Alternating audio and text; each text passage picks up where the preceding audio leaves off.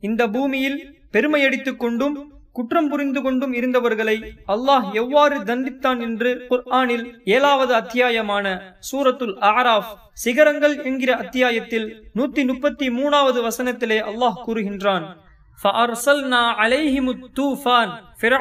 கூட்டத்தை புயலுடன் கூடிய கடுமையான மலையை அனுப்பி நாம் அவர்களை சோதித்தோம். ஜராத. வெட்டி கிளைகளை அனுப்பியும் நாம் அவர்களை சோதித்தோம். அது அவர்களுடைய விளை நிலங்களையும் மரத்திலுள்ள பழங்களையும் வீடுகளுக்கு மேலே உள்ள கூரைகளையும் மரங்களையும் தின்று தீர்த்துவிட்டு அழித்து நாசமாக்கிவிட்டது. இதே போன்று அல்லாஹ் வல் கும்மல பேன்களை கொண்டும் தவளைகளை கொண்டும் இரத்தத்தை கொண்டும் அல்லாஹ் ஆயாத்தின் முஃபஸ்ஸலாத் அடுத்தடுத்து அல்லாஹ் அவர்களை சோதித்துக் கொண்டே இருந்தார் ஆனால் அவர்கள் பெருமை அடித்துக் கொண்டும் குற்றம் செய்யக்கூடிய கூட்டத்தினராகவே இருந்துவிட்டனர்.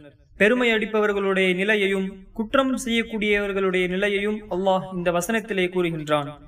நாம் அனுபவிக்கக்கூடிய ஒவ்வொரு சோதனைகளும் அல்லாஹ்வின் புறத்திலிருந்து தான் ஏற்படுகின்றது. கொரோனாவாக இருக்கட்டும் இப்பொழுதுள்ள வெட்டிக்கிளியாக இருக்கட்டும் அனைத்தும் அல்லாஹுடைய சோதனைதான். அல்லாஹ் தான் அனைத்தையும் ஏற்படுத்தியது அவனால் மட்டும்தான் அனைத்தையும் நீக்க முடியும். மனிதர்கள் பலகீனமானவர்களாகத்தான் இருக்கிறார்கள். மனிதனின் அறிவை கொண்டோ அல்லது அறிவியலை கொண்டோ அல்லாஹ்வின் அத்தாட்சிகளை ஒருபோதும் அழித்துவிட முடியாது.